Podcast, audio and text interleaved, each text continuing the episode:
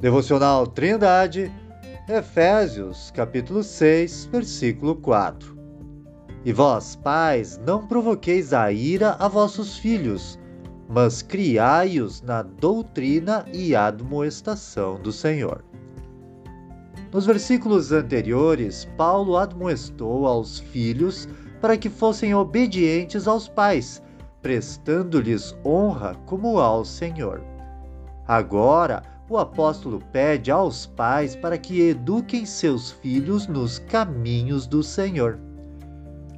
Criar os filhos na doutrina e admoestação do Senhor significa ensinar de forma sistemática toda a vontade de Deus revelada nas Escrituras.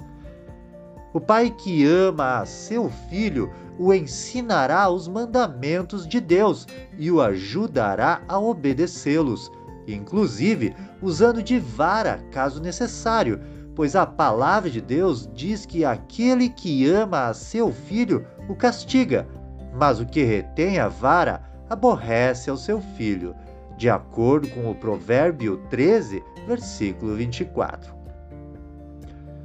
O homem que ama seu filho o ajudará a crescer espiritualmente, o treinará de forma disciplinada a desenvolver sua mente e emoções de forma que viva para agradar ao Criador.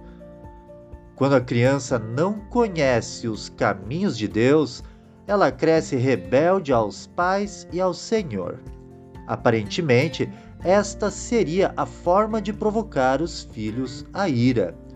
Uma criança rebelde será um adulto rebelde.